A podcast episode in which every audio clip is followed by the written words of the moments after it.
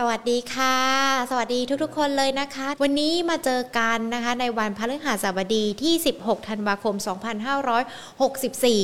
วันนี้เจอกันเนี่ยอาจจะต้องถามกันว่าใครอยากเป็นเศรษฐีนะเดี๋ยวมาร่วมลุ้นกันไม่ว่าจะเป็นทั้งในเรื่องของตลาดหุ้นหรือว่าแม้แต่การลงทุนรูปแบบอื่นๆกันด้วยนะคะแน่นอนว่าตอนนี้ไม่ว่าจะเป็นทั้งในเรื่องของการลงทุนหรือว่าแม้แต่ในเรื่องของภาวะเศรษฐกิจการลงทุนรูปแบบอื่นๆหลากหลายอย่างเลยเนี่ยก็ต้องติดตามปัจจัยต่างๆที่เกิดขึ้นด้วยยิ่งโค้งสุดท้ายปลายปีแบบนี้นะคะเมื่อค่ำคืนที่ผ่านมาก็มีในเรื่องของผลการประชุมเฟดด้วยเดี๋ยวมาไล่เรียงในประเด็นนี้กันค่ะก่อนที่เราจะไปพูดคุยกันนะคะไม่ว่าจะเป็นทั้งเนื้อหาสาระที่จะเกิดขึ้นหรือว่าแม้แต่ในเรื่องของการพูดคุยกับนักวิเคราะห์ขอขอบพระคุณผู้สนับสนุนหลักใจดีของเรากันก่อนนะคะ True ยุคนี้ต้อง True ไฟจี เครือข่ายอันดับหนึ่ง ห้าปีซ้อนจาก N Perf ค่ะขอบพระคุณมาณโอกาสนี้ด้วยนะคะที่สนับสนุนรายการ Market Today ของเรา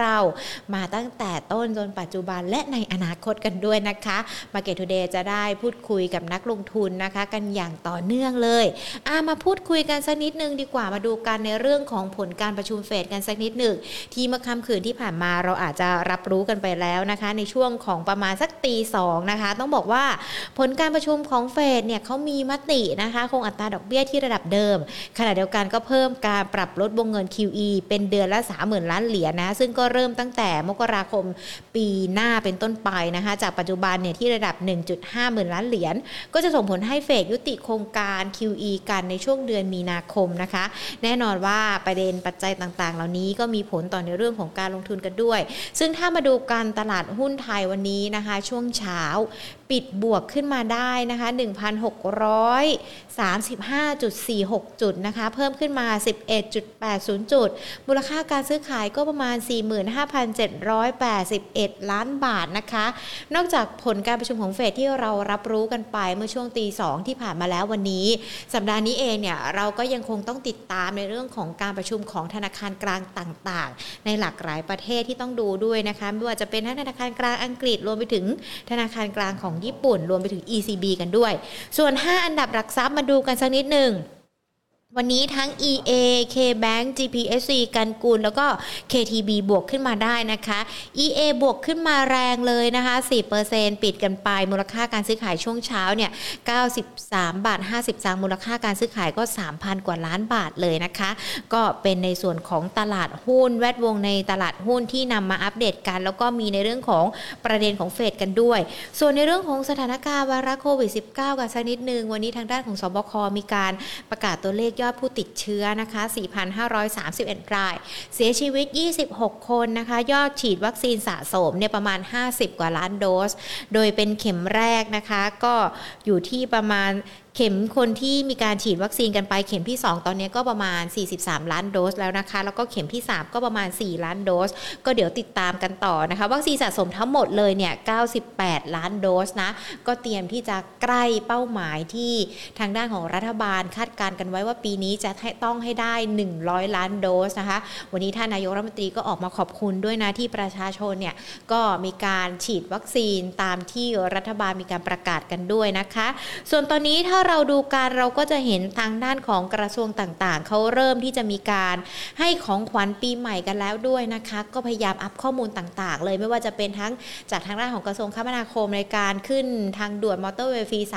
ามเส้นทางเราพยายามอัพข้อมูลตรงนี้นะมาฝากการผ่านทางด้านของ Facebook Money and Banking Channel ด้วยติดตามกันได้เลยนะคะแล้วก็กระทรวงการท่องเที่ยวและกีฬาพรุ่งนี้ก็ดูกันว่าเขาจะมีของขวัญปีใหม่อะไรให้กับประชาชนกันบ้างส่วนคุณผู้ชมที่จะสอบถามในเรื่องของตัวหุ้นรายหุ้นนะคะวันนี้เข้ามากันแล้วทักทายกันสักนิดนึงนะทาง Facebook นะคะคุณสุรางสวัสดีค่ะคุณธงชัยคุณสิริชัยนะคะคุณชินนสานะคะสวัสดีด้วยนะคะก็สวัสดีทุกทุกท่านเลยคุณสุรางสอบถามตัว จี พี เอส ซี มาแล้วอ่ะเดี๋ยวสอบถามให้นะคะคุณปิ้นคุณสมบูรณ์นะคะสวัสดีทุกทุกท่านเลยทาง YouTube เช่นเดียวกันนะคะ YouTube Money and Banking Channel ของเรา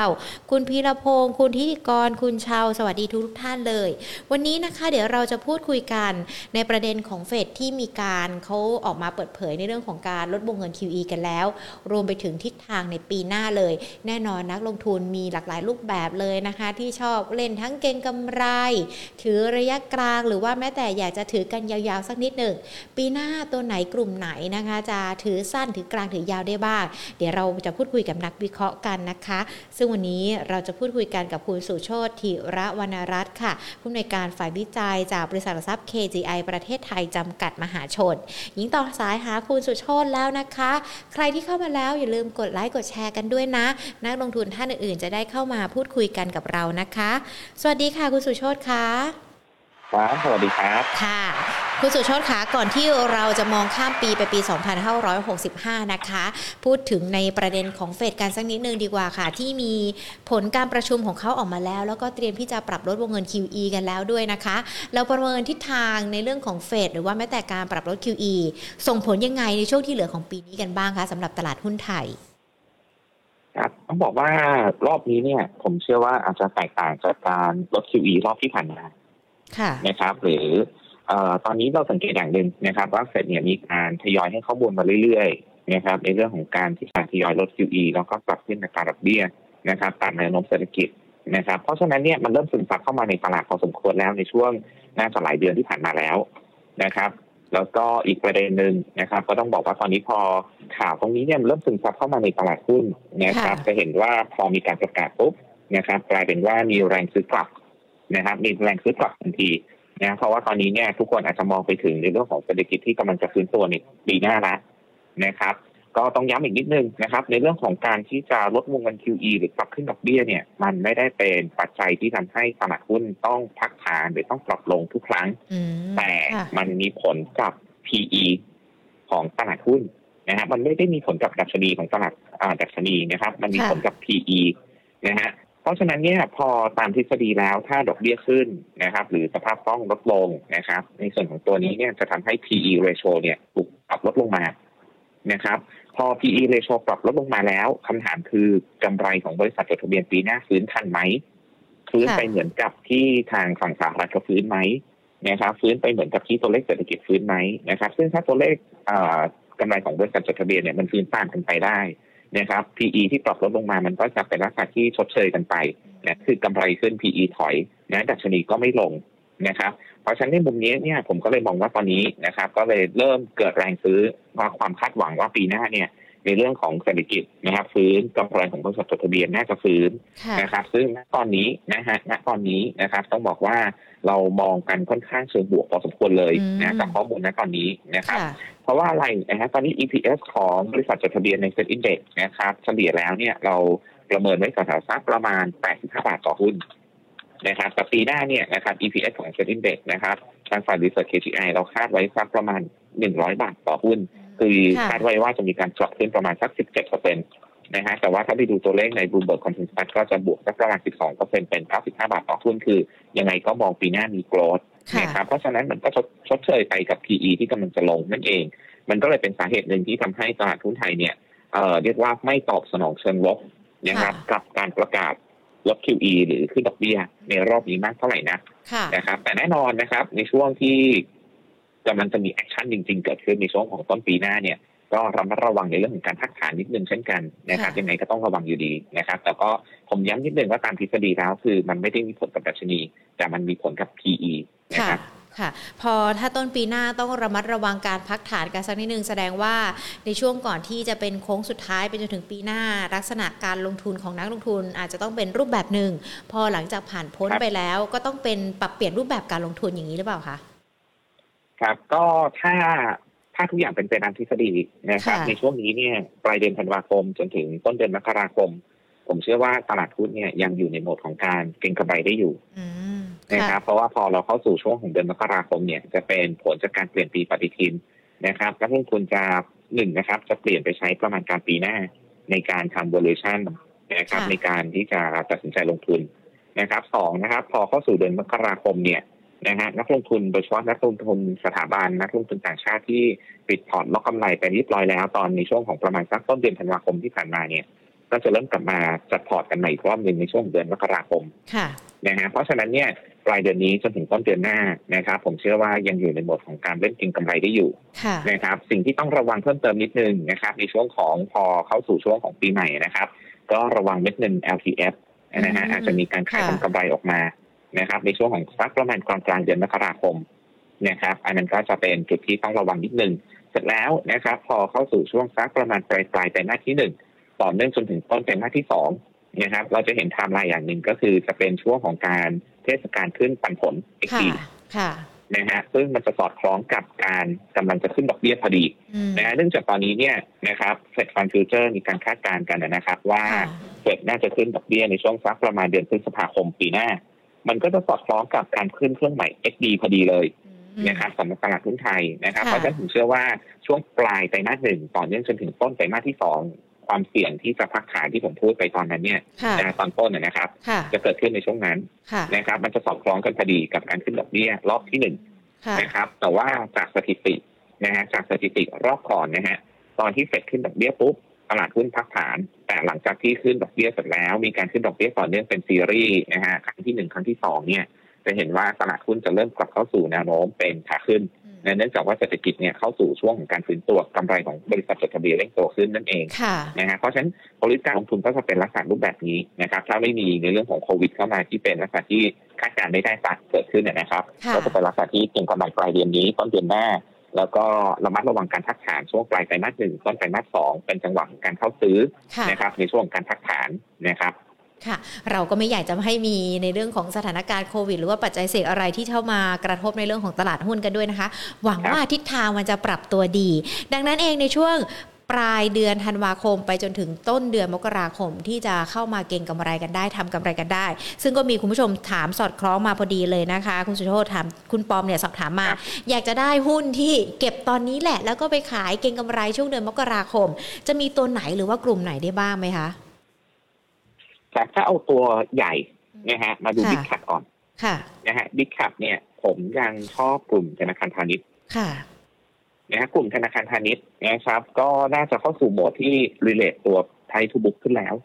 นะฮะที่ผ่านมากลุ่มธนาคารพาณิชย์ไทยเนี่ยไทยทูบุ๊กต่ำกว่าหนึ่งเท่ามาตลอดแล้วก็ต่ำที่สุดในอาเซียนนะฮะต่ำกว่ากลุ่มธนาคารพาณิชย์ในฟิลิปปินส์กับอินโดนีเซียพอสมควรเลยนะฮะเพราะฉะนั้นเนี่ยพอ เอส ซี บี มีการเปลี่ยนแปลงตัวเองเป็นเทคคอมพานีคนแรกนะครับเปลี่ยนจากการเป็นธนาคารพาณิชย์ธรรมดาธรรมดานะครับคนอื่นๆนะครับปรับเปลี่ยนตัวเองตามมาไม่ว่าจะเป็นทางกสิกรไทยเองทางกรุงไทยเองนะครับแล้วผมเชื่อว่าเขาคงจะมีการเปลี่ยนตัวเองตามมาเรื่อยๆอีกนะครับตรงนี้เนี่ยจะทำให้ถูกรีเลท ที เอ ขึ้นนะฮะสำหรับปีหน้านะครับสำหรับกลุ่มธนาคารพาณิชย์ผมเชื่อว่าตอนนี้ก็เป็นโหมดของการเข้าซื้อสะสมนะครับเพื่อรอปีหน้านะครับเสร็จแล้วเนี่ยอีกประเด็นหนึ่งก็คือในเรื่องของปันผลนะครับกลุ่มธนาคารพาณิชย์เองนะครับที่เคยเป็นประเด็นในเรื่องของการถูกจำกัดการจ่ายปันผลในช่วงที่ผ่านมาปีหน้าน่าจะปลดล็อกได้นะครับอันนั้นเนี่ยก็น่าจะสอดคล้องกับในช่วงต้นปีหน้าพอดีนะครับแล้วก็กลุ่มธนาคารพาณิชย์เองนะครับผมเชื่อว่าเรื่องของ เอ็น พี แอล เนี่ยนะครับณตอนนี้ด้วยตัวเลขเศรษฐกิจที่ค่อยๆดีขึ้นนะฮะแล้วก็ในเรื่องของมาตรการแบงก์ชาตินะครับที่ออกมาในเรื่องของการช่วยเหลือที่จะถ้าพูดเป็นภาษาแบบง่ายๆเลยก็คือซุก เอ็น พี แอล ไว้ใต้พรมไว้ก่อนนะฮะตรงนี้เนี่ยมันจะช่วยให้ผลประกอบการนะครับอย่างน้อยไตรมาสที่สี่ต่อเนื่องจนถึงไตรมาสที่หนึ่งผมเชื่อว่ายังเป็นเทรนด์ที่ดีอยู่สำหรับกลุ่มธนาคารพาณิชย์นะครับผมก็เลยมองว่ากลุ่มธนาคารพาณิชย์เนี่ยตัวหลักของกลุ่มไปเลยนะครับไม่ว่าจะเป็น เอส ซี บี ซื้อรอแปลงเป็น เอส ซี บี เอ็กซ์นะครับหรือ K Bank นะครับหรือ เค ที บี ที่เพิ่งมีข่าวในเรื่องของการเปลี่ยนแปลงตัวเองจะเป็นเทคคอมพานีมากขึ้นนะครับกลุ่มนี้เนี่ยนะฮะกลุ่มหลักของกลุ่มตัวหลักของกลุ่มนะฮะผมมองว่าซื้อในช่วงปลายปีนี้นะครับสะสมข้ามปีได้นะครับอันนี้ก็เป็นกลุ่มแรกที่น่าสนใจนะครับมีกลุ่มอื่นๆด้วยไหมคะครับเข้ามากลุ่มที่สองนะฮะกลุ่มที่สองเนี่ยนะครับก็ผมเชื่อว่าเป็นกลุ่มที่เชื่อมโยงเกี่ยวข้องกับในเรื่องของ reopening นะครับแล้วก็เชื่อมโยงกับในเรื่องของการบริโภคในประเทศก็คือกลุ่มค้าปลีกและผมยังคงชอบกลุ่มค้าปลีกนะครับส่วนหนึ่งเนี่ยต้องบอกว่ากลุ่มค้าปลีกที่ผ่านมาเนี่ยเอ่อต้องบอกว่าถูกกดจากเอ่อเรื่องของการบริโภคที่หายไปนะครับกำลังซื้อของคนบริโภคลดลงนะครับโดยเฉพาะในส่วนของตัวเอ่อผู้บริโภคที่อยู่ในกลุ่ม service sector นะครับภาคบริการต่างๆนะครับต้องบอกว่าเงินในกระเป๋าเนี่ยเอ่อลดน้อยถอยลงในช่วงโควิดนะครับแต่ปีหน้านะครับถ้าการท่องเที่ยวเริ่มกลับมานะครับจะเห็นว่ากำลังซื้อผู้บริโภคเนี่ยจะเริ่มฟื้น นะครับแล้วก็หุ้นในกลุ่มค้าปลีกเองเนี่ยก็จะเป็นกลุ่มหนึ่งที่ควรจะนะครับควรจะมียอดขายที่ดีขึ้นนะครับแล้วก็สำหรับกลุ่มค้าปลีกเองตอนนี้ก็คงจะคาดหวังในเรื่องของมาตรการภาครัฐที่กำลังจะออกมาไม่ว่าจะเป็นเอ่อยังไม่แน่ใจนะฮะจะออกมาในรูปแบบไหนนะครับแต่ในเบื้องต้นเนี่ยผมเชื่อว่าน่าจะเป็นลักษณะที่ใกล้เคียงกับปีก่อนนะครับก็คงจะเป็นลักษณะของยิ่งใช้ยิ่งได้นะครับในเรื่องของช็อปปี้มีคืนอันนี้ยังไม่แน่ใจผมผมไม่แน่ใจนะครับว่าจะมีช็อปปี้มีคืนไหมเพราะว่าถ้าดูจากในเรื่องของการเก็บภาษีในปีที่ผ่านมาช่วงที่มีโควิดเนี่ยไม่แน่ใจนะครับว่าทางทางกระทรวงการคลังจะมีกระสุนในเรื่องของช็อปช่วยชาติได้เยอะแค่ไหนนะครับแต่ว่าในเรื่องของยิ่งใช้ยิ่งได้ในเหมือนของปีที่แล้วเนี่ยน่าจะเป็นไปได้นะครับเพราะฉะนั้นเนี่ยกลุ่มค้าปลีกอย่างน้อยก็จะมีแคตตาลิสต์เรื่องนี้เข้ามาช่วยเสริมบ้านนะครับแล้วก็ถ้ามองกันไปอีกนิดนึงนะกลุ่มค้าปลีกถามว่ากลุ่มไหนน่าสนใจคือในกลุ่มค้าปลีกเองก็มีแยกย่อยนะครับไม่ว่าจะเป็นค้าปลีกที่เป็นเฟอร์นิเจอร์นะครับหรือค้าปลีกที่เป็น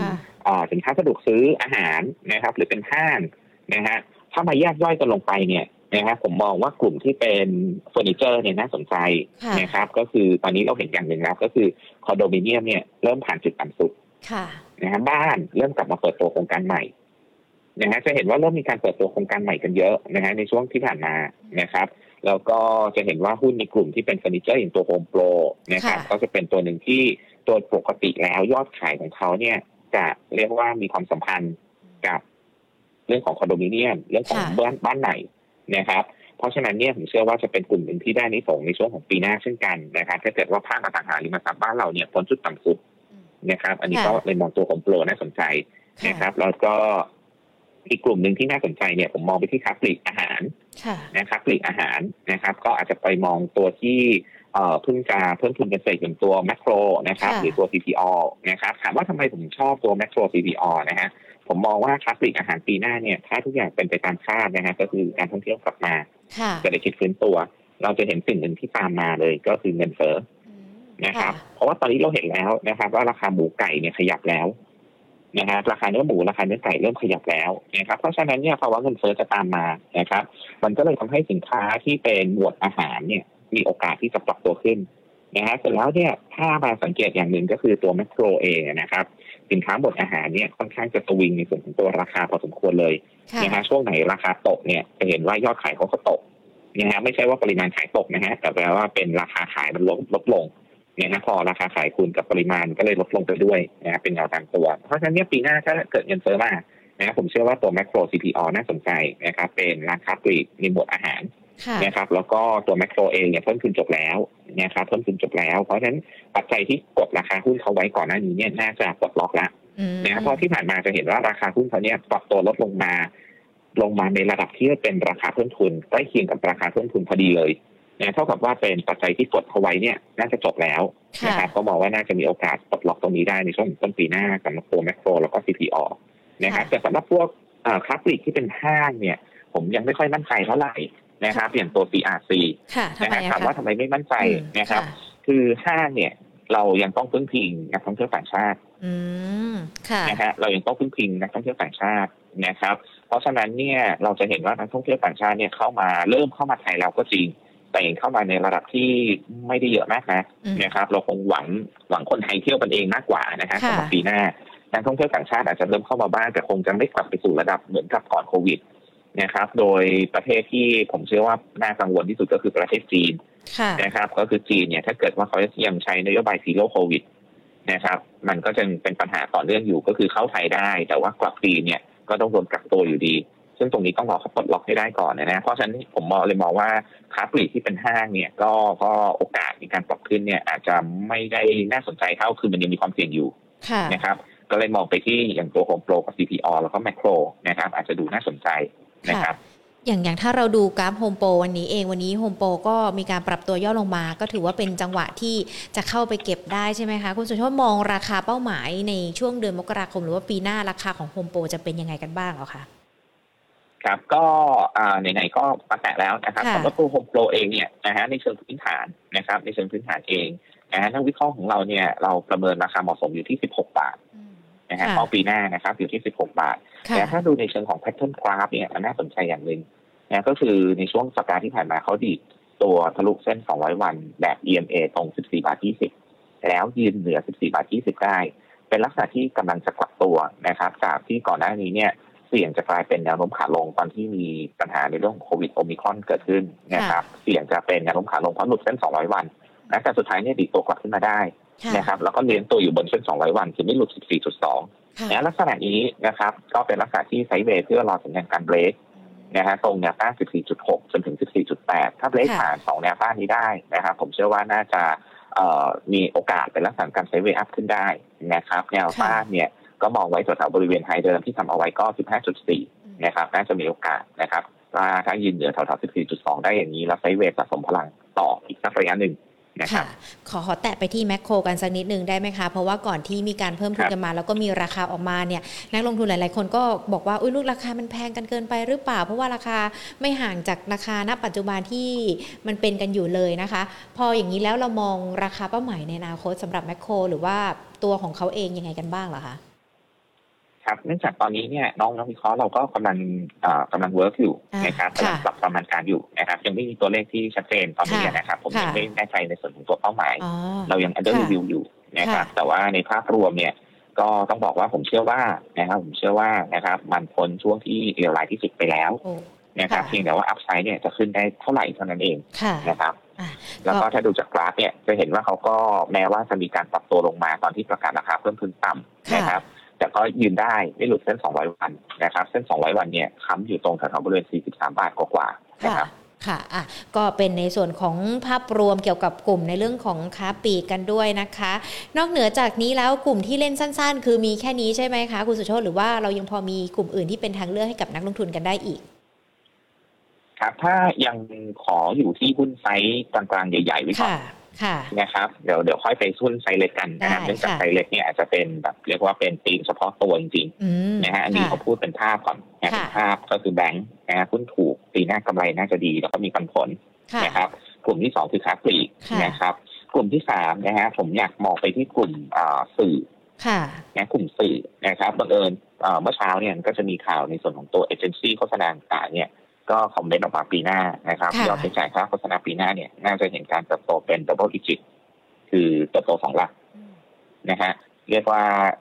น่าจะมีการกลับมาอัพโปรโมชั่นต่างๆโฆษณากันอีกรอบหนึ่งนะฮะเพราะฉะนั้นเนี่ยนะครับอันนี้เราบนสมมติฐานว่าโควิดไม่มีอะไรเพิ่มเติมแล้วนะฮะเพราะฉะนั้นกลุ่มสื่อเนี่ยผมมองว่าปีนี้ทนช่วงที่แย่ที่สุดไปแล้วเช่นกันนะครับกลุ่มสื่อเนี่ยนะครับก็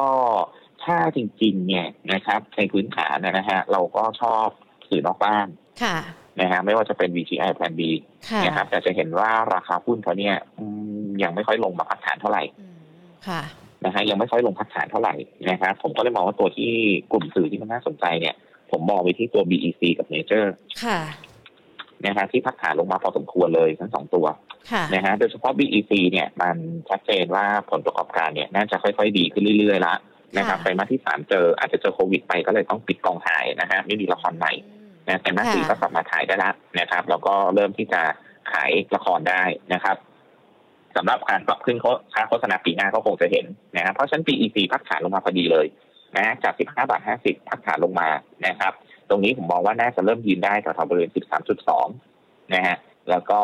เริ่มไซด์เวย์ตรงนี้แถวๆ สิบสาม บาทจนถึง สิบสามจุดสอง นะครับเพื่อรอในเรื่องของการไซด์เวย์อัพกลับขึ้นไปเหมือนเดิมนะครับถ้าดูแพทเทิร์นกราฟเขาเนี่ยจะค่อนข้างที่จะเป็นลักษณะการไซด์เวย์อัพค่อนข้างชัดเจนนะครับแต่ว่ามีการทับถามระหว่างทางเท่านั้นเองนะครับเพราะฉะนั้นเนี่ยก็มอง บี อี ซี น่าสนใจนะครับในเรื่องของการไซด์เวย์แถวๆบริเวณ สิบสาม บาทจนถึง สิบสามจุดสอง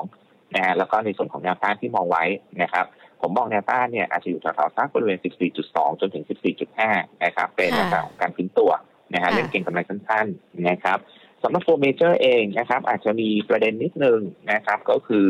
พอโควิดมันยังไม่ซาแบบ หนึ่งร้อยเปอร์เซ็นต์ เนี่ยนะครับเขาอาจจะเปิดโรงหนังไม่ได้เป็นร้อยนะฮะคนอาจจะเข้าดูหนังได้ไม่เต็มโรงนะฮะแม้ว่าหนังเนี่ยจะอั้นมาเยอะนะจะเห็นว่าหนังหนังต่างๆเนี่ยอั้นมาเยอะใช่คืออั้นมาเยอะมากนะครับเพียงแต่ว่าพอโควิดไม่เต็มไม่ไม่ไม่หายอย่างสิ้นเชิงเนี่ยนะฮะคนก็ยังดูได้ไม่เต็มโรงนะฮะแม้ว่าโฟร์คิงเนี่ยจะช่วยจุดกระแสได้บ้างนะครับแต่สำหรับตัวเมเจอร์เองผมมองว่าถ้ามองตามระยะยาวจริงๆผมมองว่าราคาหุ้นตรงนี้เนี่ยน่าจะมีการรีบาวได้แล้วเพราะว่าราคาหุ้นก็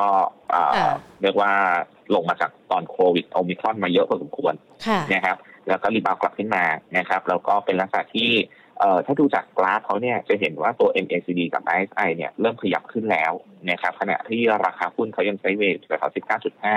นะเพราะฉะนั้นผมเชื่อว่าน่าจะมีการเทคนิคอลรีบาวด์ขึ้นไปแตะเส้นสองร้อยวันนะครับก็คือตอนนี้จะอยู่แถวๆบริเวณ ยี่สิบจุดสี่ นะครับซึ่งมันจะสอดคล้องกันพอดีตอนที่เขาเปิดแกลบราคาลงมานะฮะน่าจะเป็นการเปิดแกลบจากการขึ้นเครื่องหมาย เอ็กซ์ ดีนะครับตอนนั้นเนี่ยก็อยู่แถวๆบริเวณ ยี่สิบจุดหก พอดีนะเพราะฉะนั้นผมเชื่อว่าน่าจะมีการเทคนิคอลรีบาวด์ขึ้นไปได้นะครับสำหรับตัวเมเจอร์นะครับแล้วก็สำหรับตัวเมเจอร์เองเนี่ยนะครับก็คงต้องมองระยะยาวนิดนึงคือช่วงสั้นๆเนี่ยเล่นเอารีบาวด์ก่อนแต่ว่าถ้าภาพระยะกลางเนี่ยต้องขอให้โควิดซาจริงๆก่อนนะครับราคาหุ้นเขาถึงจะกลับขึ้นไปสู่ก่อนโควิดได้นะครับเพราะว่าเขาอาจจะแตกต่างจากตัวอื่นนิดนึงนะเนื่องจากว่าพอมีโควิดเนี่ยโรงหนังมันเป็นสถานที่ปิดนะฮะก็คงจะดูแบบเต็มที่ ร้อยเปอร์เซ็นต์ ยากนิดนึงก็คงต้องให้โควิดเริ่มซาก่อนนะครับอันนี้ก็เป็นตัวที่ผมมองว่าน่าสนใจในกลุ่มสื่อนะครับก็จะเป็น บี อี ซี กับ Major นะครับแล้วก็สำหรับสำหรับพวกหุ้นในกลุ่มที่คล้ายกันนะฮะไหนๆก็แตะพวก Reopening แล้วนะครับตัวที่คล้ายกันเนี่ยน่าจะไปมองตัวกลุ่มโรงแรมนะครับพักฐานลงมาพอดีเลยนะพักฐานลงมาพอดีเลยนะครับสำหรับโรงแรมนะครับก็ขอโรงแรมเป็นโรงแรมที่อยู่ต่างประเทศเยอะหน่อยก็ดีนะครับเนื่องจากว่าต้องบอกว่าทางฝั่งยุโรปเนี่ยเขาเที่ยวกันไม่ค่อยกลัวโควิดนะฮะแม้ว่าจะมีโควิดก็ไม่กลัวนะฮะผมก็เลยมองว่าโรงแรมที่อยู่ทางฝั่งยุโรปเยอะหน่อยก็ดีนะครับก็อาจจะไปมองตัวที่พักฐานลงมาแรงๆอย่างหุ้นมิ้นท์นะครับมิ้นท์เนี่ยพักฐานลงมาพอดีน่าสนใจในเรื่องการเก็งกำไรพอดีเลยนะครับเช่นเดียวกันนะครับแพทเทิร์นคล้ายกับตัวเมเจอร์เลยนะครับผมเชื่อว่ายืนแถวๆ ยี่สิบเก้าบาทไซด์เวย์เนี่ยน่าจะมีโอกาสขึ้นไปแตะเส้นสองร้อยวันนะครับซึ่งจะอยู่แถวๆบริเวณ สามสิบจุดห้า นะครับแล้วก็จุดที่เขาเอ่อเบรกดาวน์ลงมาก่อนหน้านี้นะครับตอนที่มีประเด็นเรื่องของโควิดโอมิครอนเนี่ยก็จะอยู่แถวๆ สามสิบสองบาทนะครับก็เล่นเอารีบาวด์นะครับสำหรับกลุ่มเรโอเพนนิ่งที่ลงมาลึกๆนะครับก็จะเป็นหุ้นในกลุ่มไซส์ใหญ่ไซส์กลางนะคะที่เราพูดคุยกันมาแล้วก็แนะนำกันมาหลายตัวหลายกลุ่มเลยนะคะตัวเล็กๆพอจะมีไหมคะสำหรับนักลงทุนครับถ้าจะมาดูตัวเล็กๆนะครับตอนนี้ถามว่าตัวไหนที่เรียกว่ามีประเด็นน่าสนใจเกิดขึ้นนะครับในช่วงเช้าวันนี้หรือช่วง สองถึงสาม วันที่ผ่านมาเนี่ยคงจะหนีไม่พ้นหุ้นในกลุ่มที่เกี่ยวข้องกับรถ อี วี นะฮะรถ อี วี นะครับอย่างหุ้น Nextนะครับที่เป็นบริษัทลูกของ อี เอ นะครับที่ปรับตัวขึ้นค่อนข้างร้อนแรงนะครับซึ่งตรงนี้เนี่ยผมเชื่อว่าสำหรับนักลงทุนที่มีอยู่แล้วก็ถือเล็กโปรฟิตวันนะครับแต่สำหรับนักลงทุนที่ยังไม่มีเนี่ยก็ระมัดระวังสักนิดนึงนะเนื่องจากว่าราคาหุ้นตัวนี้ค่อนข้างจะร้อนแรงแล้วก็อาจจะถูกจับตามองนะฮะเนื่องจากตอนนี้เกณฑ์แคชบาลานซ์ใหม่ก็ค่อนข้างที่จะบทลงโทษเข้มนะครับเพราะฉะนั้นเนี่ยก็อาจจะต้องระมัดระวังนิดนึงสำหรับตัวนี้นะครับก็อาจจะเทรดดิ้งสั้นๆพอนะครับแต่ว่าถ้าไม่มีเนี่ยผมผมยังไม่แนะนำแล้วกันนะครับผมไม่แนะนำแล้วกันนะครับอันนี้คำถามคือแล้วตัวไหนน่าสนใจนะครับถ้าเกี่ยวกับ อี วี นะครับให้มันเชื่อมกับ อี วี ด้วยนะครับแล้วก็ราคาหุ้นเนี่ยขึ้นมาเยอะก็จริงแต่ยังไม่ได้แพงมากนะฮะก็ผมมองไปที่ตัวหนึ่งนะฮะอาจจะเกี่ยวบ้างนะครับเป็นเกี่ยวโดยตรงนะครับก็คือหุ้น อี ซี แอล นะครับ อี ซี แอล นะครับตัว อี ซี แอล เองเนี่ยนะครับ Eastern Commercial Leasing เนี่ยนะครับเขาเป็นคนปล่อยสินเชื่อรถมือสองในกรุงเทพแล้วก็ภาคตะวันออกนะครับซึ่งถามว่าเกี่ยวอะไรกับ อี วี นะฮะเมื่อกี้พูดถึง Next นะฮะแล้วผมมองว่า Next เนี่ยแพงแล้วนะครับความเสี่ยงติด Cash Balance ต่อเนื่องค่อนข้างสูงตัว อี ซี แอล เนี่ยเริ่มที่จะขยับไปปล่อยสินเชื่อรถ อี วี แล้วนะครับเท่าที่คุยกับทางผู้บริหารล่าสุดนะครับจะเป็นรถไม่ว่าจะเป็นรถจักรยานยนต์เองหรือรถที่เป็นเพื่อการพาณิชย์ที่เป็น อี วี นะครับเริ่มที่จะมีการเซ็นสัญญากับทางทางทางเจ้าของรถเจ้าของค่ายรถละนะครับเพื่อที่จะเป็นพันธมิตรในการปล่อยสินเชื่อนะครับซึ่งจะเริ่มในช่วงของการปล่อยสินเชื่อรถ อี วี ต้นปีหน้านะสำหรับตัว อี ซี แอล นะครับแล้วก็ราคาหุ้นเหมือนจะขึ้นมาร้อนแรงก็จริงแต่ต้องบอกว่าถ้าไปดูในส่วนของตัว พี อี ratio นะตัว พี อี ratio นะครับที่เป็น trailing พี อี ของตัว อี ซี แอล เนี่ยยังอยู่ในระดับที่ไม่มีความเสี่ยงในเรื่องของ cash balance นะครับตอนนี้ พี อี แถวๆบริเวณยี่สิบเท่าความเสี่ยง cash balance เนี่ยจะต้องเกินสี่สิบเท่าขึ้นไปนะครับอันนี้คือประเด็นที่หนึ่งนะประเด็นที่สองนะฮะแนวโน้มกำไรนะครับปีนี้น่าจะทำจุดออลไทม์ไฮคือเกินหนึ่งร้อยสี่สิบกว่าล้านบาทขึ้นไปสำหรับกำไรประจำปีปีนี้นะครับแล้วก็ปีหน้าลุ้นทำออลไทม์ไฮต่อนะครับเพราะว่าน่าจะเป็น snowball effect แล้วนะครับสำหรับในส่วนของตัวรถ อี วี ของเขาเนี่ยที่กำลังจะปล่อยสินเชื่อแล้วก็จัดพอร์ตข้างในหลังบ้านเรียบร้อยละตัดพวกหนี้เสียที่มีปัญหาออกไปหมดแล้วนะเขาต้องบอกว่าเคลียร์ในเรื่องของ เอ็น พี แอล เรียบร้อยนะปีหน้าก็พร้อมที่จะเติบโตกลับมาเติบโตสำหรับตัว อี ซี แอล นะครับก็เป็นสาเหตุหนึ่งที่ราคาหุ้นเขาขึ้นมาร้อนแรงในช่วงที่ผ่านมานะครับแล้วก็ถ้าจะไปมอง กลุ่มอื่นๆนะฮะที่อาจจะนอกเหนือจากที่เป็นลักษณะของรถ อี วี เนี่ยก็คงจะหนีไม่พ้นนะครับตอนนี้สตอรี่ที่ทุกคนจับตาดูก็คงจะเป็นเกี่ยวข้องกับคริปโตเคอเรนซีค่ะอืมนะฮะสตอรี่ที่เกี่ยวข้องกับคริปโตเคอเรนซีนะครับอาจจะใช้เรียกว่าอ่าอ่ากลุ่มแรกนะครับกลุ่มแรกก็คงเป็นกลุ่ม J นะฮะกลุ่มที่อ่าซึ่งผมเชื่อว่าตรงนี้ก็คงไม่ต้องพูดสตอรี่เยอะละนะครับทุกคนรู้จักนะครับกลุ่ม J มานะครับซึ่งในเชิงกราฟเองเนี่ยก็ต้องบอกว่าน่าสนใจในเรื่องของการเก็งกำไรเพราะว่าเขาอยู่ในแนวโน้มขาขึ้นนะฮะอยู่ในแนวโน้มขาขึ้นนะครับสำหรับในเชิงของเทคนิคอลเองตัวเจมาร์เนี่ยวันนี้ถ้ายืนเหนือห้าสิบสองบาทนะครับหรือเป็นช่วงของต้นสัปดาห์หน้าก็ได้นะครับหรือวันศุกร์ก็ได้ยืนเหนือห้าสิบสองบาทได้เมื่อไหร่ผมมองว่าน่าจะมีโอกาสขึ้นไปทดสอบบริเวณจุดสูงสุดเดิมนะครับก็คือห้าสิบห้าบาทห้าสิบน่าจะมีโอกาสค่อนข้างสูงนะครับแต่ว่าถ้ายังยืนเหนือห้าสิบสองบาทไม่ได้นะครับแนวรับก็มองแถวๆสักบริเวณห้าสิบเอ็ดนะครับอีกตัวนึงนะครับคือตัว อาร์ เอส นะครับตัวกลุ่มคริปโตเหมือนกันยังไม่ออกแต่ว่าเริ่มที่จะเปิดกระเป๋าตังค์ลูกค้าแล้วนะฮะเริ่มเริ่มเปิดกระเป๋าตังค์แล้วนะฮะมารถโชว์นักลงทุนรายย่อยที่บริษัทหลักทรัพย์ เค จี ไอ เนี่ยก็เปิดกระเป๋าลูกค้าเรียบร้อยแล้วนะฮะเพื่อใส่เหรียญป๊อปคอยของเขานะฮะซึ่ง อาร์ เอส เนี่ยปีหน้านะครับป๊อปคอยเปิดตัวเขาคงจะเริ่มมีประเด็นซึ่งผมเชื่อว่าเขามีตัวอย่างให้เห็นแล้วก็คือตัว เจ เอ็ม เอ นักลงทุนมีตัวอย่างให้เห็นแล้วนะครับก็จะเป็นสตอรี่ที่อาจจะเหมาะในเรื่องการเก็งกำไรตามประเด็นเรื่องพวกนี้ได้นะครับก็มองแนวรับก็คือจุดเส้นสองร้อยวันนะครับที่เขายืนอยู่ไม่หลุดสักทีตรงยี่สิบบาทนะครับตรงนี้รับสำคัญเลยนะฮะในส่วนของต้านนะครับต้านมองแถวๆบริเวณ ยี่สิบเอ็ดจุดห้า นะครับสำหรับตัว อาร์ เอส นะครับแล้วก็ถ้าไปดูคริปโตนะฮะตัวเรียกว่าไม่เล็กแล้วล่ะนะครับเพียงแต่ว่าแรงเก็งกำไรเยอะมากนะครับเป็นกลุ่มแจ๊สนะฮะแจ๊ส เจ ที เอส นะครับอาจจะไม่ใช่เป็นคนออกเหรียญ น, นะฮะแต่เป็นคนขุดเหรียญ น, นะฮะอันนี้ก็อาจจะเป็นสตอรี่เก็งกำไรเพียงแต่ว่าผมเชื่อว่าราคาหุ้นเขาอาจจะโอเวอร์บอทไปหน่อยนะครับแล้วก็ความเสี่ยงของแจ๊สเนี่ยมีความเสี่ยงในเรื่องการติดแคชบาลานซ์ค่อนข้างสูงนะเพราะฉะนั้นก็หลีกเลี่ยงก่อนละกันสำหรับแจ๊สกับ เจ ที เอส นะครับก็จะไปมองตัวที่มีสตอรี่อย่างที่ผมบอกไปนะอย่างเจมาร์กับ อาร์ เอฟ ละกันนะครับค่ะมีคุณผู้ชมสอบถามมาตัว อี ซี แอล นะคะคุณคิงเฟซฟู้ดเขาบอกว่าตอนนี้มันราคาสองบาทเก้าสิบสตางค์แล้วก็ดูเหมือนว่าจะเป็นขาขึ้นกันด้วยนะคะเข้าไปเก็บได้ไหมคะสำหรับราคานี้หรือว่าต้องรอย่อก่อนแล้วตัวนี้คุณโสโชติมองว่าราคามันจะไปได้ไกลมากน้อยแค่ไหนหรอคะครับสำหรับตัว อาร์ ซี แอล เนี่ยเอ่อ อี ซี แอล นะครับเอ่อเป้าหมายพื้นฐานที่ที่ผมทำเนี่ยนะครับก็คือใช้ price to book สักสองเท่านะฮะสองเท่า price to book นะครับก็ไม่ได้เยอะเกินไปนะครับคิดเป็นสักประมาณ หนึ่งจุดห้า เท่าของส่วนแบ่งเป็นมาตรฐานในอดีตนะครับมันจะได้ราคาเหมาะสมปีหน้าอยู่ที่ สามบาทห้าสิบ นะฮะ สามบาทห้าสิบ นะฮะยังมีแกปอยู่นะครับยังมีแกปราคาพอสมควรแล้วก็คำถามคือตอนนี้เนี่ยรอให้เขาพักตรงนี้นะครับดีไหมนะครับตรงนี้เนี่ยผมเชื่อว่าเขาจะเริ่มอยู่ในโหมดของการไซด์เวย์นิดนึงคือเมื่อวานเนี่ยนะครับบังเอิญช่วงบ่ายท้ายตลาดเนี่ยหุ้นขนาดกลางขนาดเล็กถูกเทคโปรฟิตกันเยอะนะฮะไม่งั้นเนี่ยคนจะเบรกเอาแล้วนะครับตรงแนวต้านสองร้อยเก้าสิบสองยืนเหนือสองร้อยเก้าสิบสองได้เนี่ยน่าจะเบรกเอาตั้งแต่เมื่อวานแล้วนะครับแต่ว่าช่วงบ่ายท้ายตลาดก็หุ้นขนาดกลางขนาดเล็กเนี่ยก็ถูกเทขายกันเยอะ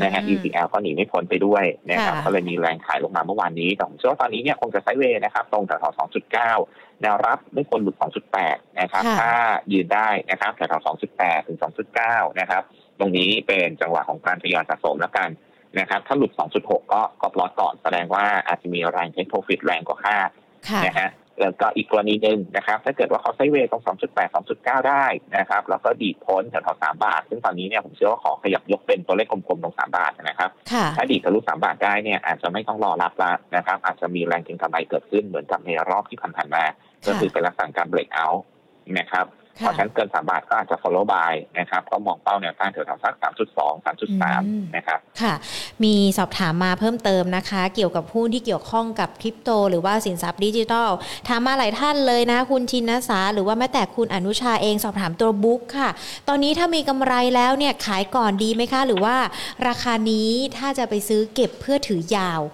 จะได้ไหมคะคุณสุโชติคะครับหุ้นบลูคเนี่ยนะครับเอ่อเขาจะแตกต่างจากคนออกเหรียญจากจากคนขุดเหมืองนะฮะเขาเป็นคนลงทุนเลยนะไปซื้อเหรียญบิตคอยเลยนะครับเพราะฉะนั้นเนี่ยนะครับถามว่าถ้าบิตคอยจะบวกอยู่เขาก็บวกต่อนะครับอันนี้ต้องไปวิเคราะห์แล้วบิตคอยจะบวกต่อไหม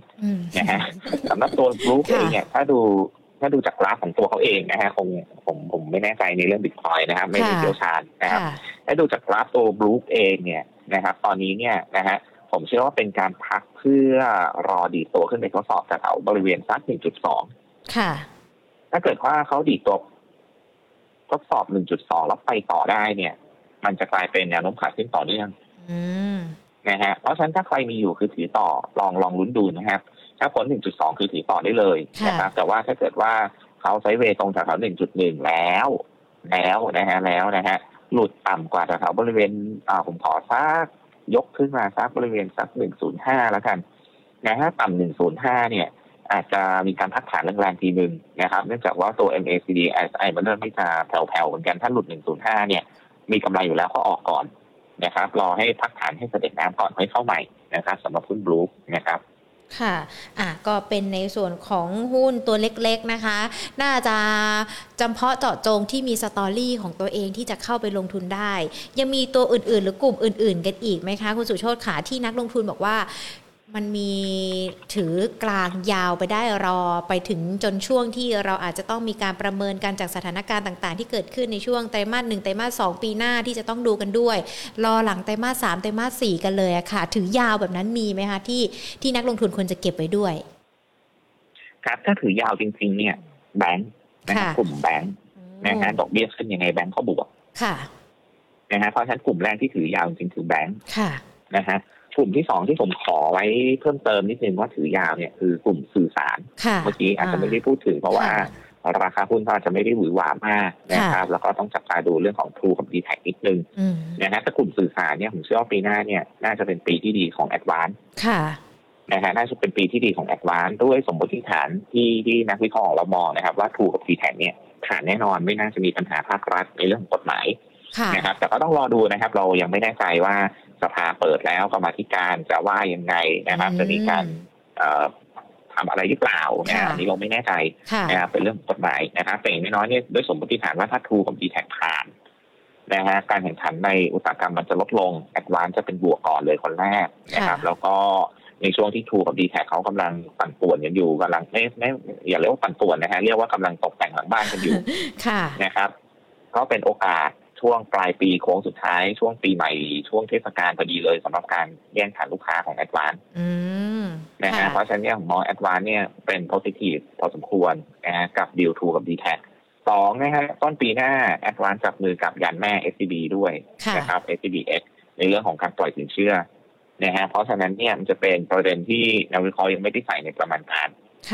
นะฮะในส่วนของตัว Advance กับ เอส ซี บี นะครับเพราะฉะนั้นเนี่ยตัว Advance ผมเชื่อว่าย่อลงมาเนี่ยสะสมต่อได้นะครับไม่น่าจะมีปัญหาอะไรนะครับน่าจะเป็นหุ้นพื้นฐานดีที่ย่อตัวสะสมได้นะครับเพียงแต่ว่าผมเชื่อว่าอาจจะต้องย่อ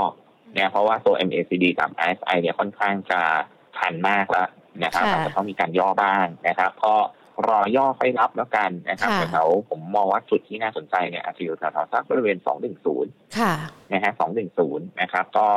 รับแล้วก็ถือยาวนะครับสำหรับตัว Advance นะครับค่ะอ่ะก็เป็นภาพรวมนะคะเกี่ยวกับตัวหุ้นรายหุ้นกันเลยที่วันนี้เรามาคุยกันเพราะว่าแน่นอนประเด็นต่างๆที่เราเกิดขึ้นตอนนี้ก็มีทั้งเฟดกับโควิดเนี่ยเราก็อาจจะเริ่มรับรู้กันมาแล้วแล้วก็เริ่มจะชินกับสถานการณ์กันแล้ววันนี้เลยชวนทุกๆท่านชวนคุณผู้ชมแล้วก็ชวนคุณสุโชติมาพูดคุยกันนะคะว่าหุ้นในปีหน้าตัวไหนจะเก็งกำไรกันได้บ้างถือกลางถือยาวกันได้ด้วยนะคะแล้วก็ได้หลากหลายตัวเลยนะคะที่วันนี้คุณสุโชตินำมาทีนี้ค่ะคุณสุโชติค่ะขออนุญาตถามคำถามนะคะที่คุณผู้ชมดูผ่านไลฟ์สดของเราไม่ว่าจะเป็นทั้ง YouTube แล้วก็ Facebook หลากหลายตัวเลยที่สอบถามมาอย่างคุณมาสอนเนี่ยเขาถามว่ากลุ่มถ่านหินไม่น่าสนใจแล้วหรอคะตัวบ้านปูอย่างเงี้ยยังน่าสนใจอยู่ไหมเอ่ยเอ่อถ่านหินเนี่ยต้องบอกว่ามันกำลังสะพนหน้าหนาวค่ะนะฮะช่วงพีคจริงๆก็คงจะไม่เกินช่วงปีใหม่ช่วงช่วงไตรมาสปีหน้านะครับก็คงจะเป็นช่วงสุดท้ายของรอบนะฮะช่วงสุดท้ายของรอบนะครับแล้วก็คงจะเข้าสู่ช่วงโรตีสั้นนะนะเพราะฉันถ่านหินก็ผมมองว่าอาจจะไม่ได้น่าสนใจมากนักนะตอนนี้ถึงใกล้ที่จะช่วงสุดท้ายละนะฮะถ้าเป็นรถไฟก็ขบวนสุดท้ายละนะฮะน่าจะมีแคตตาลิสต์อย่างหนึ่งสำหรับตัวบ้านปูก็คือการซื้อโรงไฟฟ้าใหม่มีสิทธิ์จะเกิดเป็นแคตตาลิสต์ที่อาจจะดึงราคาหุ้นได้บ้างนะฮะก็คือเขาขายโรงไฟฟ้าไปก่อนหน้านี้เนี่ยนะครับของบ้านปูกับ ดี พี พี บ้านปูพาวเวอร์นะฮะเงินก้อนนี้เนี่ยหลายหมื่นล้านตรงนี้เนี่ยนักวิเคราะห์ของเราประเมินนะครับมันคือกำไรเข้ามาที่ตัวบ้านปูเนี่ยสักประมาณเกือบๆหนึ่งบาทต่อหุ้นแต่ แต่เราเชื่อว่าไม่ได้จ่ายเป็นปันผลทั้งหมดเราเชื่อว่าจะเอาไปซื้อโรยฟ้าใหม่เร็วๆนี้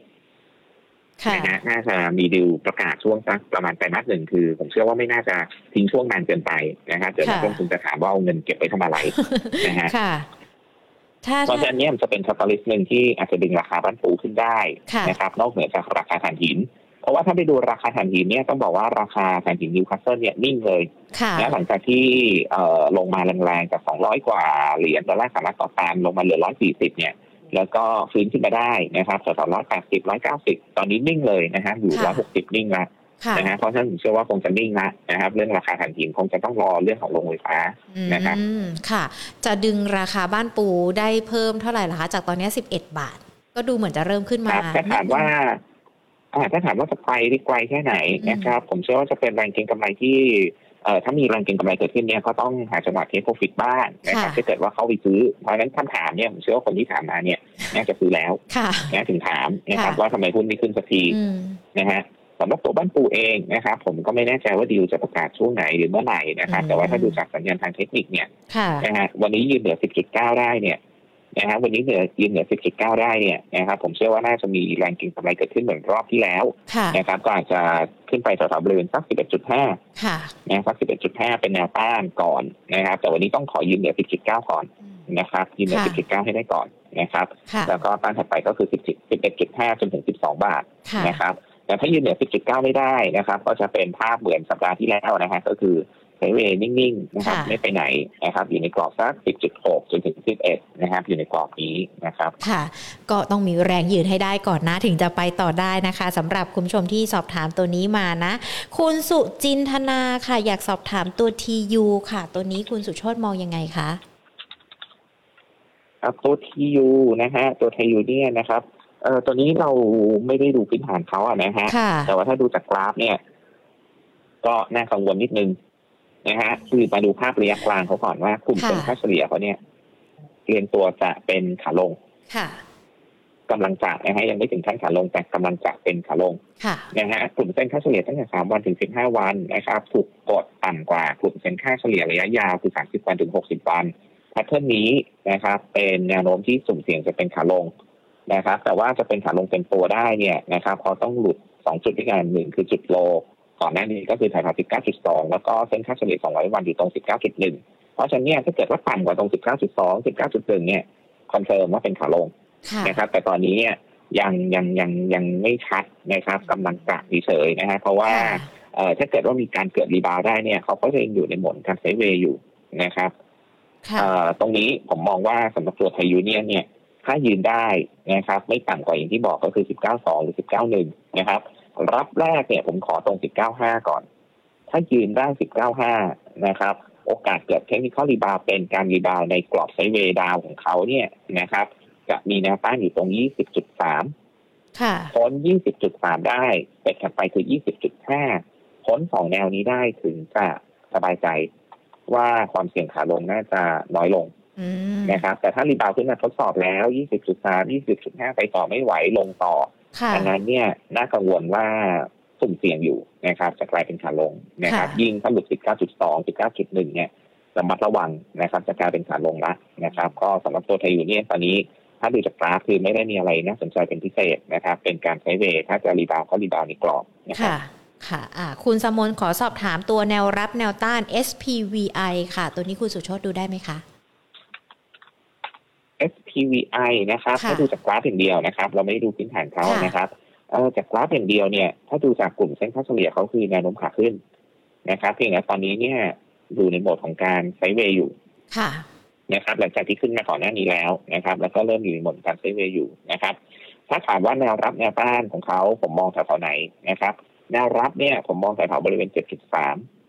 นะฮะ เจ็ดจุดสาม นะครับแล้วก็ขออย่างนึงนะครับว่าอย่าหลุดเจ็ดบาทถ้าหลุดเจ็ดบาทเนี่ยให้มองในเรื่องของการสต็อปลอสเผื่อด้วยเพราะว่าถ้าย้อนขึ้นย้อนลงมาดูตัว เอ็ม เอ ซี ดี ของเขานะฮะจะเห็นว่าถ้าหลุด เจ็ดจุดสาม เมื่อไหร่เนี่ยผมเชื่อว่ามันจะคอนเฟิร์มเลยว่ากำลังจะตัดสัญญาณไลน์ลง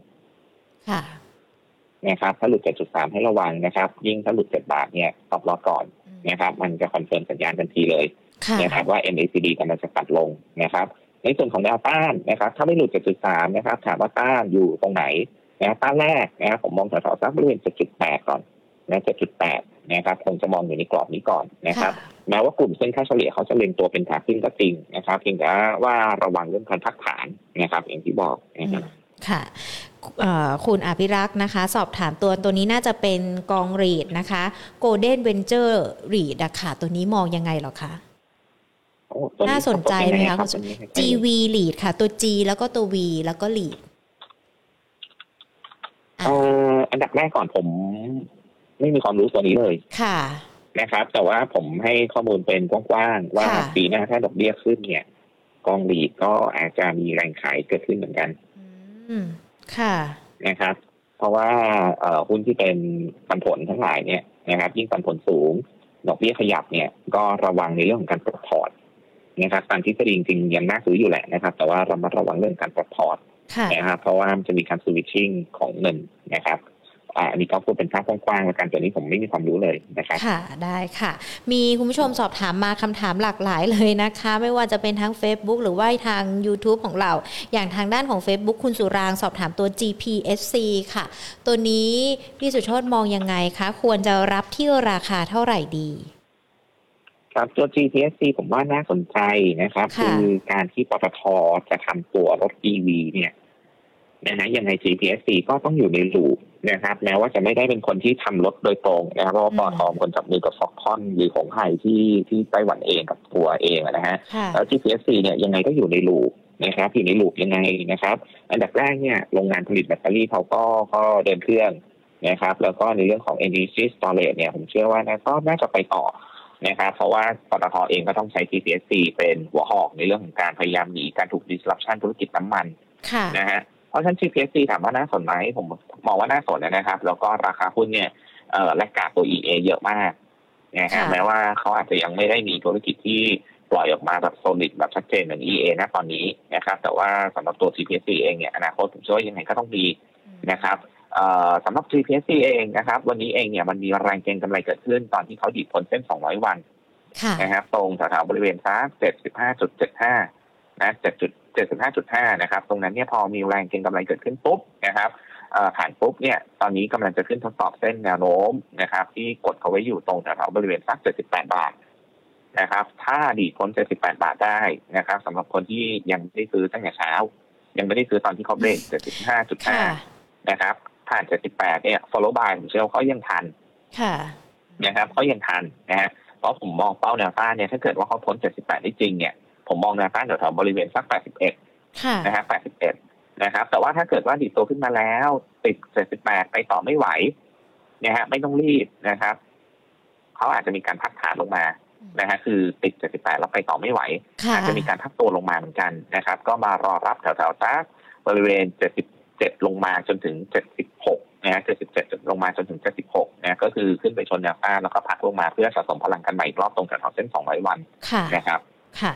มีคุณผู้ชมนะคะคุณหัตถยาบอกว่ากลุ่มแบงค์ที่เราคุยกันนะมี เอส ซี บี มี K Bank มี เค ที บี แล้วตัว บี บี แอล ล่ะคะน่าสนใจไหมคะเรามองตัวนี้ยังไงเอ่ยครับน่าสนเหมือนกันนะครับแต่ว่าเป็นตัวเดียวที่ผมเชื่อว่ายังไม่ได้ประกาศเรื่องของการเป็นเทคโนโลยีเลยอ๋อโอเคค่ะ เข้าใจได้ตอนนี้ตอนนี้เขาได้ความถูกค่ะนะเขาได้ความถูกนะฮะ บี บี แอล เป็นผู้ถูกคล้ายกับตัว เค ที บี นะแต่ เค ที บี เขาประกาศตัวเรียบร้อยแล้วกับเรื่องการเซ็นเซอร์นะฮะ บี บี แอล ยังไม่ประกาศตนนะฮะว่าทำอะไรกับใครนะครับแต่ว่าผมเชื่อว่านะฮะด้วยความที่เป็นแบงค์ขนาดใหญ่เนี่ยยังไงก็ไม่ยอมให้เพื่อนหนีไปก่อนหรอกเนี่ยครับเพื่อนเพื่อนวิ่งไปแล้วยังไงเขาก็ต้องวิ่งตามนะฮะคงจะไม่ปล่อยให้เพื่อนวิ่งนำนะฮะไปไกลกันไปแล้วเพราะฉะนั้นเนี่ยถ้าถามว่าน่าสนไหมน่าสนเหมือนกันนะครับเพียงแต่ว่าอาจจะไม่ได้หวือหวามากกับเทียบเท่ากับตัวอื่นที่ประกาศตัวไปแล้วนะครับตอนนี้ก็คือรอนะฮะสำหรับตัว บี บี แอล เองนะครับผมมองแนวรับแถวๆสักบริเวณหนึ่งร้อยยี่สิบนะฮะหนึ่งร้อยยี่สิบนะครับคือจุดที่เขาเบรกขึ้นมานะครับวันนี้นะครับแล้วก็ในส่วนของแนวต้านนะครับคือจุดที่เขาเบรกดาวน์ก่อนหน้านี้นะครับก็จะอยู่แถวๆบริเวณ หนึ่งร้อยยี่สิบสี่จุดห้า นะ หนึ่งร้อยยี่สิบสี่จุดห้า นะคือจุดที่เขาเบรกดาวน์ขึ้นมาเป็นแท่งแดงแท่งแรกลงมานะครับตอนนี้เขาบอกว่าแนวรับแถวๆหนึ่งร้อยยี่สิบแล้วก็แนวต้าน หนึ่งร้อยยี่สิบสี่จุดห้า นะครับ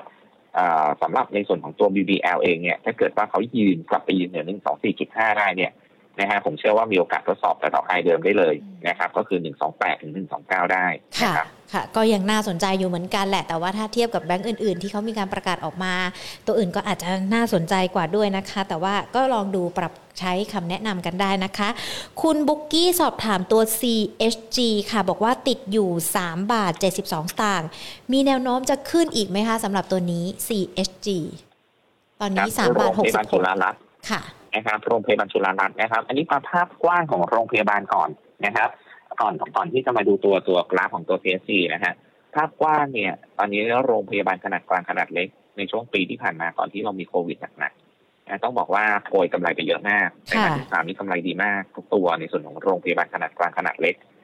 นะฮะแต่ตอนนี้เนี่ยพอเคสของโควิดมันเริ่มที่จะน้อยลงเรื่อยๆนะฮะณตอนนี้เนี่ยเคสคนป่วยโควิดน้อยลงเรื่อยๆนะครับเพราะฉะนั้นเนี่ยแนวโน้มผลประกอบการของเขาที่เคยดีมากๆในช่วงเก้าเดือนที่ผ่านมาเนี่ยนะฮะสำหรับกลุ่มโรงพยาบาลขนาดกลางขนาดเล็กที่เน้นผู้ป่วยคนไทยนะฮะก็ต้องบอกว่าปีหน้าเนี่ยผมเชื่อว่ากำไรของเขาเนี่ยน่าจะเริ่มที่จะกลับสู่ระดับปกติแล้วกันนะฮะไม่คงไม่เรียกว่ากำไรลดลงนะฮะเรียกว่ากำไรกลับสู่ปกตินะฮะปีนี้มันดีผิดปกตินะฮะเพราะฉะนั้นเนี่ยพอกำไรเขาเริ่มกลับสู่ปกติเนี่ยราคาหุ้นเขาก็ต้องกลับสู่ปกติเหมือนกันนะฮะเพราะราคาหุ้นคือ อี พี เอส คูณด้วย พี อี นะถ้า อี พี เอส กลับสู่ปกตินะฮะ พี อี เป็นปกตินะฮะมันก็ต้องมีการพักฐานลงมานะฮะเพราะฉะนั้นไม่แปลกนะครับที่จะเห็นว่าราคาหุ้นเขาเนี่ยพอดีดตัวขึ้นไปปุ๊บแล้วพอเรื่องของโควิดเริ่มซานะครับจะเห็นว่าพอเขาสู่ช่วงสักประมาณไตรมาสที่สี่เนี่ยราคาหุ้นก็เริ่มไม่ไปไหนนะฮะเพราะฉะนั้นเนี่ยสำหรับตัว ซี เอส จี เนี่ยถ้าเกิดว่ามีการรีบาวขึ้นมาในกรอบเนี่ยผมอยากให้หาจังหวะออกก่อนแล้วเปลี่ยนตัวเล่นนะครับด้วยสมมติฐานที่ว่าโควิดน่าจะซาแล้วนะครับเพราะฉะนั้นเนี่ยถ้าเกิดดีดตัวขึ้นมานะครับเขาจะมีแนวต้านอยู่ตรง สามจุดเจ็ดสี่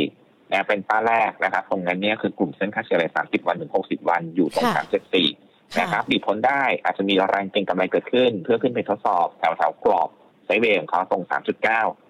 นะครับอันนี้ก็คือในในด้านบวกถ้าเกิดว่ามีการรีบาวนะครับแต่ในอีกกรณีนึงนะครับถ้าเกิดว่าเขาหลุด สามจุดหกไม่ต้องรอนะฮะผมมองเรื่องการสต็อปลอสหรือช็อตทาร์เก็ตพอร์ตรอได้เลยค่ะ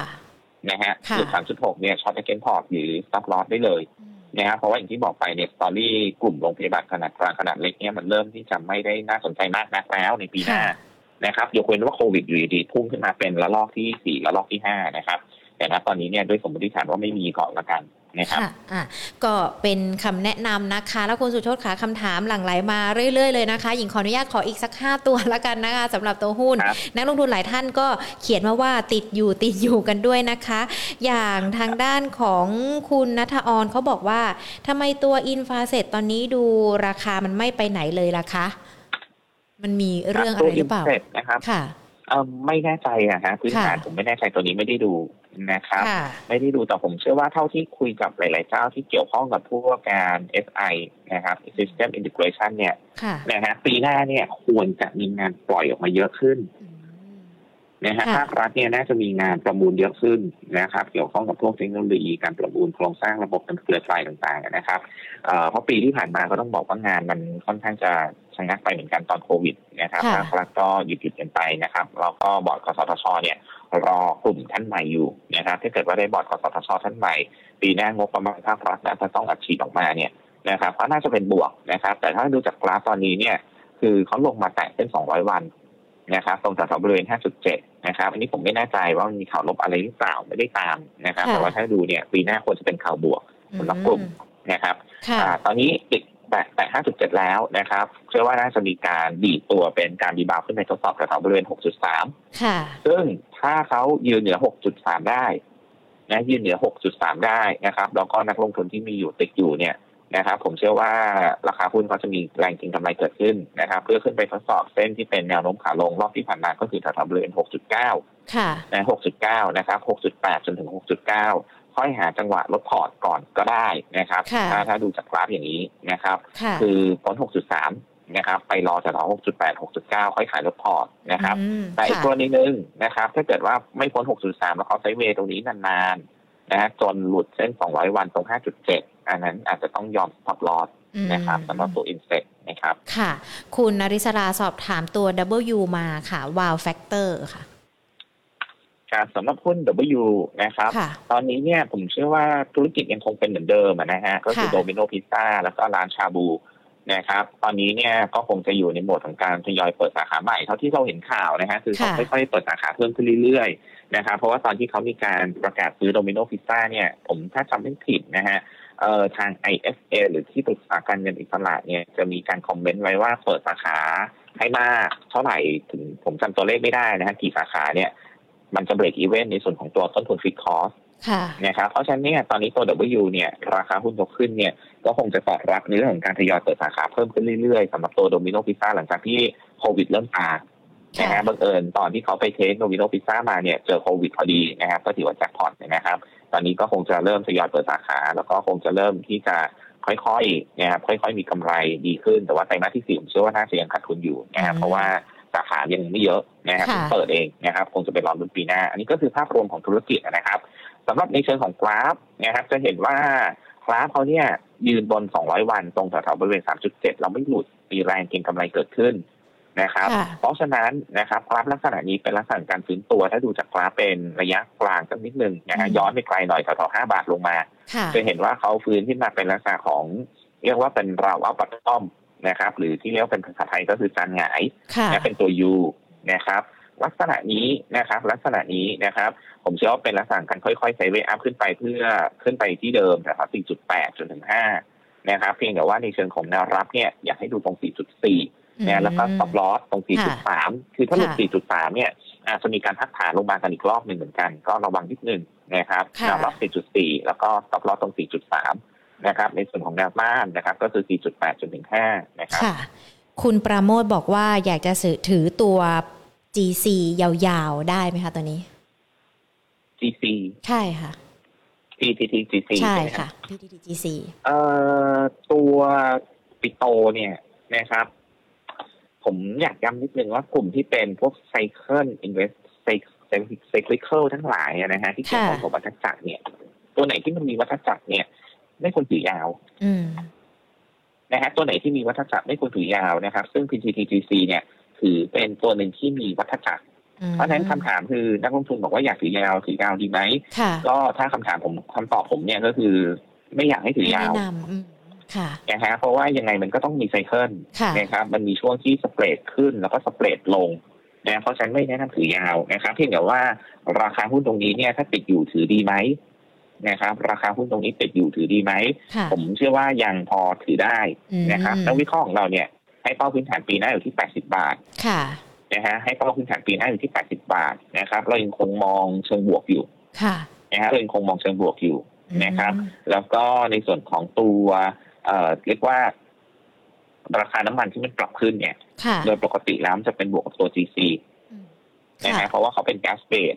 นะครับเขาเป็นแก๊สเบสถ้าน้ำมันปรับขึ้นเนี่ยถ้าเกิดว่าราคาปิโตรเคมีมันจะขยับขึ้นขณะที่แก๊สที่เขาซื้อเป็นสัญญาพิเศษกับทางปตท.เนี่ยมันถูกกว่าน้ำมันนะฮะมันจะกลายเป็นว่าเขาจะได้ประโยชน์ในส่วนของตรงนี้นะครับเพราะฉะนั้นเนี่ยถ้ามีอยู่ก็ลองถือต่อได้นะครับแต่ว่าถ้าจะถือยาวแบบข้ามปีเลยเนี่ยผมไม่แนะนำนะครับยังไงจะต้องมีรอบนะครับสำหรับหุ้นกลุ่มปิโตรนะฮะ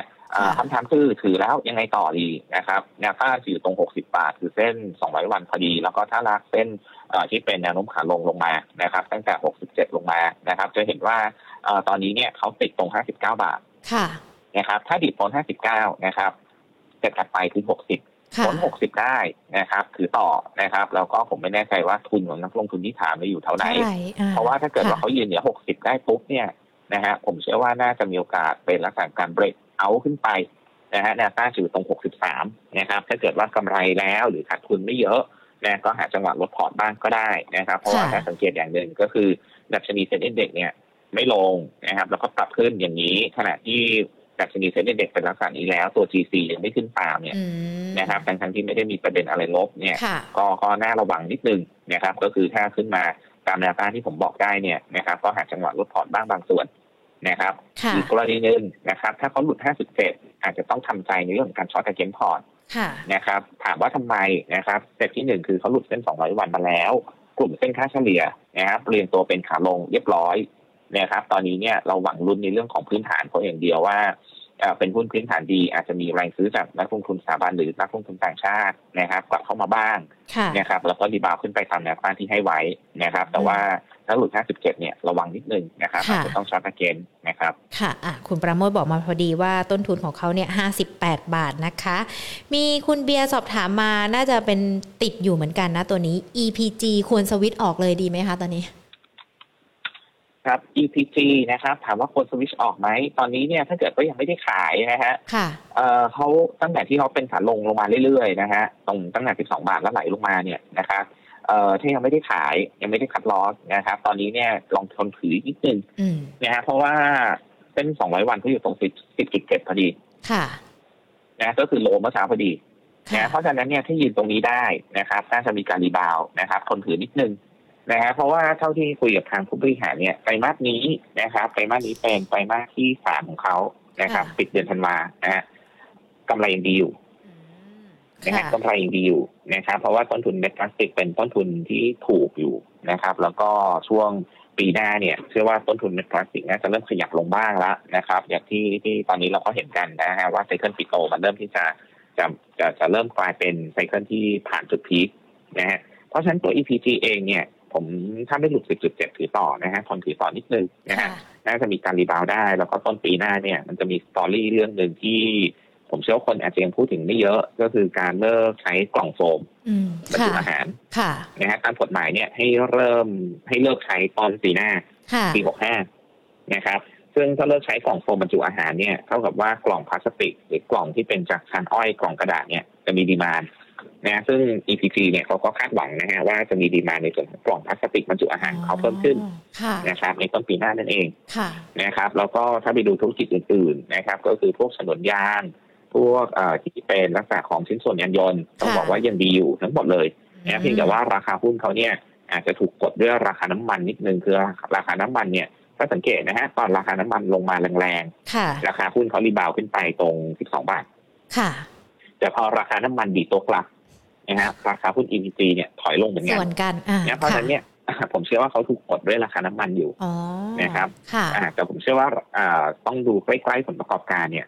นะฮะผมเชื่อว่าผลประกอบการจะเป็นตัวตัวตัวดึงราคาขึ้นเองนะเพราะว่าตัวผลประกอบการของเขารอบนี้เนี่ยต้องบอกว่าน่าจะสู้ราคาน้ำมันได้อยู่เพราะว่าเท่าที่ผู้บริหารไกด์มาเนี่ยก็คือสต็อกของเก่าที่เป็นเม็ดพลาสติกถูกๆเนี่ยมันยังมี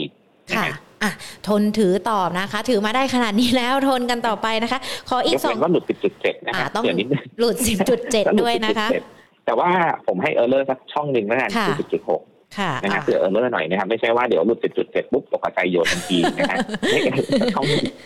ให้เออเลิกสักช่องสองช่องนะฮะค่ะอ่าได้ค่ะก็มีอีกสองตัวนะคะที่อยากจะสอบถามคุณสุโชติเพราะว่านักลงทุนติดมาแล้วเหมือนเขาให้ราคามากันด้วยนะคะอย่างคุณพรพันธ์บอกว่าติด ซี พี ไอ อยู่ที่สามบาทห้าสิบสตางค์ค่ะตัวนี้คุณสุโชติช่วยดูได้ไหมคะ ซี พี ไอ ตอนนี้ราคา ซี พี ไอ ค่ะ ค่ะ ซี พี ไอ ตอนนี้สามบาทสี่สตางค์ชุมพรอุตสาหกรรมน้ำมันปาล์มบาทอีกอันโอเคครับเอ่อในกราฟอย่างนี้เนี่ยทนถือนิดนึงนะฮะตบลอดใกล้ไม่ยากนะฮะถ้าติดอยู่นะฮะผมจะได้ใส่ทุนนะฮะเอ่อตรงนี้เนี่ยจะเห็นอย่างนึงนะฮะคือ เอ็ม เอ ซี ดี ยกตัวขึ้น อาร์ เอส ไอ ยกตัวขึ้นนะครับขณะที่ราคาหุ้นเนี่ยเซ็นอินเด็กซ์เป็นยังไงฉันไม่สนแล้วนะฮะยืนอยู่ตรงสามบาทไม่ไปไหนไม่กระดุกกระดิกเลยนะฮะเซ็นอินเด็กซ์ลงก็ไม่ขยับนะฮะขึ้นก็ไม่สนใจนะฮะลักษณะนี้เนี่ยเอ่อคงจะรออะไรสักอย่างนะครับถ้าเกิดว่ามีแรงเก็งกำไรก็หาจังหวะออกนะครับคงจะจะจะเป็นแรงเก็งกำไรเป็นลักษณะที่มีวอลลุ่มขึ้นมาแบบเอ่อโดดขึ้นมาถ้าเกิดว่าเขายืนเหนือสามบาทยี่สิบค่ะแล้ววันไหนเนี่ยมีแรงเก็งกำไรจนยืนเหนือสามบาทยี่สิบเมื่อไหร่นะครับพวก เอ็ม เอ ซี ดี เนี่ยจะเกิดแรงส่งทันทีกับ อาร์ เอส ไอ ด้วยนะครับจะเกิดแรงส่งทันทีตรงนั้นเนี่ยหาจังหวะที่รับพอร์ตนะครับคือพ้นสามบาทยี่สิบผมมองต้านถัดไปเนี่ยน่าจะอยู่แถวๆบริเวณสามบาทสี่สิบถึงจนถึงสามบาทหกสิบนะครับก็หาจังหวะรับพอร์ตตามแนวต้านนะครับหาจังหวะรับพอร์ตตามแนวต้านนะครับอีกกรณีนึงนะครับอย่างที่ผมบอกไปคือหุ้นเขานิ่งไม่สนใจโลกแล้วนะครับเพราะฉะนั้นเนี่ยถ้าเกิดว่าเขาหลุดต่ำกว่าสองจุดเก้าสี่ที่เป็นโลเดิมนะครับถ้าให้ตัวเลขกลมๆก็สองจุดเก้านะตอนนี้สามบาทกว่าๆนะอีกนิดเดียวเองนะครับถ้าหลุด สองจุดเก้า เนี่ยตบลอดทันทีนะครับกราฟลักษณะนี้เนี่ยนะครับพร้อมที่จะเกิดตบลอดได้นะครับก็ระวังด้วย แม้ว่า เอ็ม เอ ซี ดี เขาจะยกตัวขึ้นนะครับแล้วก็สัญญาณหลอกก็มีโอกาสเกิดขึ้นได้นะครับค่ะน้องมิกินะคะตัวสุดท้ายแล้วนะคะสำหรับคุณผู้ชมที่สอบถามมาติดไซแมทอยู่นะคะที่ห้าบาทยี่สิบแปดสตางค์ค่ะพี่สุโชติแนะนำยังไงดีคะตัวนี้ครับครับตัวไซแมทเนี่ยต้องบอกว่าคนสื่อนิดนึงนะครับปลายปีนี้เขาจะประชุมผู้ถือหุ้นเพื่ออนุมัติในส่วนของตัวการสปินออฟบริษัทลูกนะครับแล้วก็ช่วงของต้นปีหน้าไม่เกินไตรมาสที่หนึ่งนะครับน่าจะเป็นช่วงเดือนกุมภาพันธ์เนี่ยน่าจะมีการยื่นไฟลิ่งนะเพราะฉะนั้นจะเป็นการกระตุ้นที่อาจจะทำให้มีแรงเก็งกำไรเกิดขึ้นนะครับสำหรับตัวไซแมทนะครับหลังจากที่ไตรมาสที่สามเนี่ยต้องบอกว่าผลประกอบการก็ถือว่าผิดคาดจากนักวิเคราะห์ในตลาดพอสมควรเหมือนกันเนื่องจากว่าโรงงานของเขาที่เป็นโรงงานตัวบริษัทอินชิสึที่บริษัทลูกที่กำลังจะ ไอ พี โอ เนี่ยนะฮะต้องบอกว่าหยุดงานเหมือนกันเจอโควิดค่ะนะฮะเจอโควิดก็หยุดงานไปเหมือนกันนะครับผลประกอบการเลยออกมาต่ำคาดนะครับเพราะฉะนั้นเนี่ยมันก็เลยเกิดแรงขายเกิดขึ้นตอนที่ประกาศผลประกอบการไตรมาสที่สามนะช่วงก่อนประกาศอ่าช่วงก่อนก่อนประกาศนะครับแล้วก็ช่วงช่วงหลังประกาศนะครับแต่ตอนนี้สังเกตอย่างนึงก็คือราคาหุ้นเริ่มนิ่งแล้วแล้วเริ่มขายแรงขายเนี่ยน่าจะเริ่มนิ่งแล้วนะครับเพราะฉะนั้นคนถือนิดนึงนะสำหรับตัวไซแมทนะครับผมเชื่อว่าตอนนี้เนี่ยเอ่อรอสัญญาณการเบรกจากแถวสร้างบริเวณ สี่จุดเจ็ด แล้วก็เส้นสองร้อยวันตรง สี่จุดเก้า นะครับเบรกผ่านได้ตรงนั้นเนี่ยน่าจะมีโอกาสขึ้นไปยืนเหนือห้าบาทนะครับพร้อมกับในช่วงของการยื่นไฟลิ่งพอดีช่วงต้นปีนะครับแล้วก็ผลประกอบการไตรมาสที่สี่เนี่ยถ้าไม่มีอะไรผิดแผนผิดคาดนะครับเท่าที่ผู้บริหารไกด์มาเนี่ยก็คือไตรมาสที่สี่น่าจะเห็นภาพของการฟื้นนะครับเพราะไตรมาสที่สามเนี่ยต้องบอกว่าโรงงานของกำไรตัวที่ทำกำไรดีๆเนี่ยเจอโควิดก็ต้องปิดไปเหมือนกันนะครับไตรมาสที่สี่ก็คงจะเริ่มกลับมานะครับแล้วก็เผื่อนิดนึงนะครับถ้าเกิดว่าเขาหลุดต่ำกว่า สี่จุดสี่ เนี่ยนะครับเข้าใจว่าขาดทุนอยู่เยอะนะครับอาจจะมองในเรื่องของการช็อตอะเกนคือขายก่อนแล้วก็ก็ให้เขาลงไปกระเด็นน้ำข้างล่างค่อยซื้อกลับเปลี่ยนต้นทุนนั่นคือตรง สี่จุดสี่ นะครับแต่ว่าถ้าเกิดไม่ลงถึงขนาดนั้นเนี่ยผมเชื่อว่าก็ทนถือต่อนิดนึงนะครับน่าจะมีการรีบาวเพราะว่าถ้าดูจากไทม์ไลน์ของการประกาศในเรื่องของการสปินออฟบริษัทลูกเนี่ยน่าจะใกล้ละนะครับค่ะก็วัดใจกันนะกับนักลงทุนกันด้วยนะว่าจะทนรอราคาขึ้นได้มากน้อยอย่างไรกันบ้างนะคะวันนี้เรียกได้ว่าได้หลากหลายตัวหลากหลายหุ้นนะคะแล้วก็คำแนะนำจากพี่สุโชติค่อนข้างที่จะเยอะทีเดียวนะคะช่วงปลายปียาวไปจนถึงปีหน้าเลยแล้วรวมไปถึงในเรื่องของเทคนิคคำแนะนำต่างๆเกี่ยวกับการลงทุนในตลาดหุ้นด้วยนะคะต้องขอขอบพระคุณพี่สุโชติมากๆเลยนะคะแล้วโอกาสหน้าพูดคุยกับ Market Today ใหม่ค่ะสวัสดีค่ะโอ้โหวันนี้พูดคุยกันนะคะหุ้นได้ทั้งสั้นกลางยาวในปีหกสิบห้าแล้วก็เก็งกำไรช่วงธันวาไปจนถึงขายได้เดือนมกราด้วยนะคะขายที่ฟังตั้งแต่ตอนต้นเชื่อว่าวันนี้จดไม่ทันเลยว่ามีตัวไหนที่ได้รับคำแนะนำกันบ้างถ้าฟังไม่ทันยังไงนะคะฟังย้อนหลังกันได้ใน Facebook แล้วก็ YouTube ของเรานะคะ Money and Banking Channel ค่ะทักทายคุณผู้ชมนะคะ Facebook แล้วก็ YouTube ทุกๆคนเลยนะคะ YouTube นะคะคุณพีรพงษ์คุณธิติกรคุณชาวคุณทัศนีคุณสมนะคะคุณจักรีดคุณสุจินธนานะคะเข้ามาพูดคุยกันคุณฮาชอบขายคุณพีนานาทิพย์ค่ะคุณอภิรักษ์นะคะคุณหัตถยาน้องมิกิคุณมาสอนนะคะคุณณัฐธนคุณนริศราคุณปาโมดคุณเบียร์คุณทีเคนะคะคุณราชาโชคคุณพรพันธ์คุณณัฐวัฒน์นะคะคุณมิเอ่อน้องมิกินะคะก็ทักทายกันอีกรอบนึงคุณ เค ที พี มีตัว Major เราพูดคุยกันไปตอนก่อนหน้านี้แล้วนะเดี๋ยวลองย้อนหลังกลับไปฟังดูได้นะคะคุณพรจิตถามตัว เอส ซี บี กลุ่มธนาคารพูดคุยตั้งแต่ต้นชั่วโมงกันเลยนะคะเดี๋ยวยังไงลองฟังกันอีกรอบนึงเนาะส่วนทางด้านของ Facebook นะคะสวัสดีทุกๆคนเลยคุณดาวันขอแนวรับ เค ที บี เค ที บี กลุ่มแบงก์ก็พูดคุยกันไปแล้วนะคะคุณบัวศรีนะคะคุณปัทมาขอ ซี พี โอ กลุ่ม ซี พี โอ เนี่ยก็ถือว่าเป็นตัวแนะนำตัวแรกๆที่พี่สุโชติพูดคุยกันนะคะคุณชัยนะคะคุณนันทิยานะคะคุณบุ๊กกี้คุณคิงเฟสฟู้ดนะคะคุณชินนัสานะคะแล้วก็อีกหลายๆท่านเลยที่พูดคุยกันผ่านทาง Facebook ของเรานะคะวันนี้เรียกได้ว่ามีสาระดีๆนำมาฝากกันนะคะใครที่ไม่ฟังกันยังไงย้ำกันอีกรอบนึงอยากจะให้ฟังย้อนหลังกันดูนะคะเพราะว่าเป็นคลิปที่ได้หุ้นกันจริงๆเลยนะคะส่วนคุณผู้ชมชักชวนเชิญชวนกันสักนิดนึงดีกว่าไปสร้างความเวลความมั่งคั่งแล้วก็เพิ่มความรู้ในเรื่องของการลงทุนนะเนี่ยเชื่อว่าหลายๆคนเลยทั้งหุ้นกองทุนก็อยากจะไปเจอกันด้วยหรือว่าปลายปีแบบนี้อยากจะหากองทุนลดหย่อนภาษีหรือว่าแม้แต่ประกันกันด้วยนะคะอยากจะเชิญชวนทุกๆคนเลยมางานมหกรรมการเงิน Money Expo ส่งท้ายปีกันค่ะเราจะจัดการในช่วงคริสต์มาสนี้ล่ะค่ะ ยี่สิบสามถึงยี่สิบหกธันวาคมที่ Impact เมืองทองธานีนะคะปีนี้จัดขึ้นหก เก้าถึงสิบสองค่ะตลอดสี่วันมีในเรื่องของผลิตภัณฑ์การเงินการลง งทุนแล้วก็สัมมนานะมาฝากการสำหรับใครที่ไปเข้าร่วมงานกันนะคะไปเจอการทักทายกันได้เลยนะคะแล้วก็ไม่อยากจะให้พลาดจริงๆสำหรับงานดีๆแบบนี้ในช่วงโค้งท้ายปีกับมหกรรมการเงิน Money Expo กันด้วยนะคะส่วน Market Today ของเราวันนี้หมดเวลาแล้วเดี๋ยวพรุ่งนี้บ่ายสองกลับมาเจอกันใหม่ค่ะวันนี้ลากันไปก่อนสวัสดีค่ะ